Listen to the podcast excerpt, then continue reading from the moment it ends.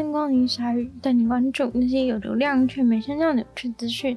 用十分钟零碎时间，一起跟上这个永远跟不上的世界。美国总统拜登过了八十岁大寿的生日，成为了美国第一个超过八十岁的总统。虽然拜登在选举前就已经引发了一些对于他年龄的质疑，怀疑他会不会因为受到年龄限制而有不足。不过，其实在美国越来越多跟拜登一样超过八十岁还在工作的人。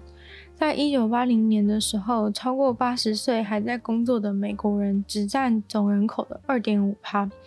到了二零一九年，超过八十岁还在工作的人上升到了六趴这么多。除了因为平均寿命的增长，活超过八十岁的总人口也变多了。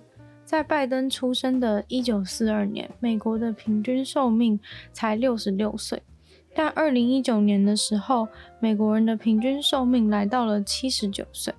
总之，虽然拜登八十岁了，但是八十岁还在工作的美国人也有六趴之多。但是，假设拜登二零二四年还要参选的话，当他第二次任期结束的时候，他就已经八十六岁了。而他可能的竞争对手川普现在七十六岁，很有可能呢会用年龄来大肆做文章。几百个儿童就这样被从多明尼加放生出来，身旁没有自己的爸爸妈妈。根据联合国儿童署的资料显示，多明尼加为了想要把国内疑似没有身份证明文件的移民驱赶出去，所以使出了大招。从今年年初开始，联合国儿童署就已经接收了一千八百多个没有家长的小孩，都是被多米尼加移民署赶回海地的。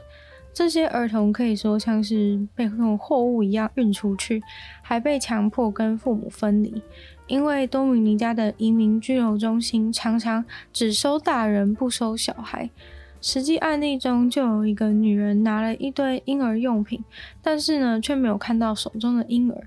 原因就是因为多米尼加移民机关跟她说：“你不能带着婴儿一起移动，等一下会帮你把婴儿送过去。”但其实他是骗人的，婴儿根本就不会被送过来。多米尼加跟海地都同处在这个伊斯帕尼奥拉岛上面。多米尼加一直想要减少待在境内的海地人，但是为了加快赶走海地人的速度，完全无视基本人权。光是今年的十月，就有一万四千八百个人被从多米尼加赶回海地，平均每天就会赶走四百七十七人。赶走非法移民听起来还算正当，虽然手段是不太正常，但是实际上连合法居留在多米尼加的海地人都感到非常的害怕。因为就算合法居民，也很有可能遭受到同样的对待。有一位海地移民，他有居留证，居住在多米尼加工作。结果有一天晚上半夜，就突然有移民中心的人冲进他家里面，没有问他任何一句话，不检查他的居留证，也不听他解释，就直接把他强行带走。那个时候是凌晨三点钟，他跟他的家人都在睡觉，就这样子莫名其妙被逮捕了。他不停的解释说，他有文件可以证明，但是没有用。他在被逮捕的过程中偷偷录影，把这个画面寄送出去给媒体。可以看到，在影片中，他们被带到一栋水泥建筑物，窗户全部都用铁栏杆给封住，里面一间一间的环境脏乱，食物和屎尿都在同一个地方。隔间里面也没有床，一间甚至会关十五个人以上。被带进去以后，也不要想要有东西吃、有东西喝，或者是出去上厕所，也没有床，大家就睡在地上，拉在地上。如果发现你其实有合法的居留文件，他们就会直接把它销毁，让你成为名副其实的非法移民。从二零一三年开始，多米尼加政府就想要处理这些海地人。只要父母是非法移民，即使是在多米尼加出生，也不会给你身份。原本获得身份的也都会被拔除，导致这些人成为什么国籍都没有，又可能会被赶出去流浪。至于原本在多米尼加有居留证的人，原本一年还要续一次。但是每次的更新过程需要花费一年，所以这一年当中，你只要被抓到，你就是非法的。透过这种方法来加速驱逐。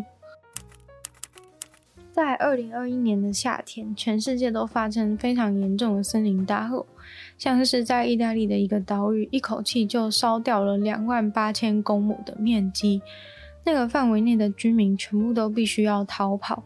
才一次的森林大火，岛屿的一半就被烧毁。现在这个劫后余生的岛屿，跟其他很多的森林大火发生地，都在尝试测试一个最新的森林大火警报系统，是由一家德国的新创公司所开发的。公司的名字呢，是取自于一个希腊神话住在森林中的精灵。就算只是能预防一小区域的森林大火，对人们来说也已经非常有帮助。因为森林大火一烧起来就很难处理扑灭，只要能早一点点发现，事情都会好上许多。不要说森林大火会造成多大的损损害，森林大火烧起来所产生的粒子和化学物质都有极大的污染。二零二一年森林大火所制造的碳，就比德国一整年排放量两倍还要多。目前存在的森林大火警示系统，主要都是透过视觉侦测烟雾，不论是透过卫星，还是地面上的照相机、录影机，还是人类的目测。但是等到都冒烟那么大的时候，早就已经太晚了。森林大火要烧到从远处大家就看得见的程度，必须是烟已经冒到树梢以上。这种时候，树冠下层的植被其实都已经被烧光光了，通常可能都已经有半个足球场的面积都在燃烧了，大家才会发现。再加上消防队员从远方跑到起火的地点，早就已经烧到难以扑灭。于是他们发明了这个像是鼻子一样的气味侦测器。他们募资到了一千两百二十万美金左右。这个侦测器的目标就是希望可以在起火的初期，还没有看到熊熊的烈火在燃烧之前，通常大概会是在起火的六十分钟以内，这个侦测器就会在第一时间送出警报。接收到该讯息的侦测器地点、位置资讯也都会一并的送出。这些侦测器一个要价四十九元美金左右。这间新创公司很厉害，大约三十个人左右的员工，他们提供这个鼻子侦测器的硬体，再配上每年的订阅制服务，包含了系统的维护，还有其他的资源。实测当中，他们故意放火试试看，大概十四分钟内就会被侦测器感测到。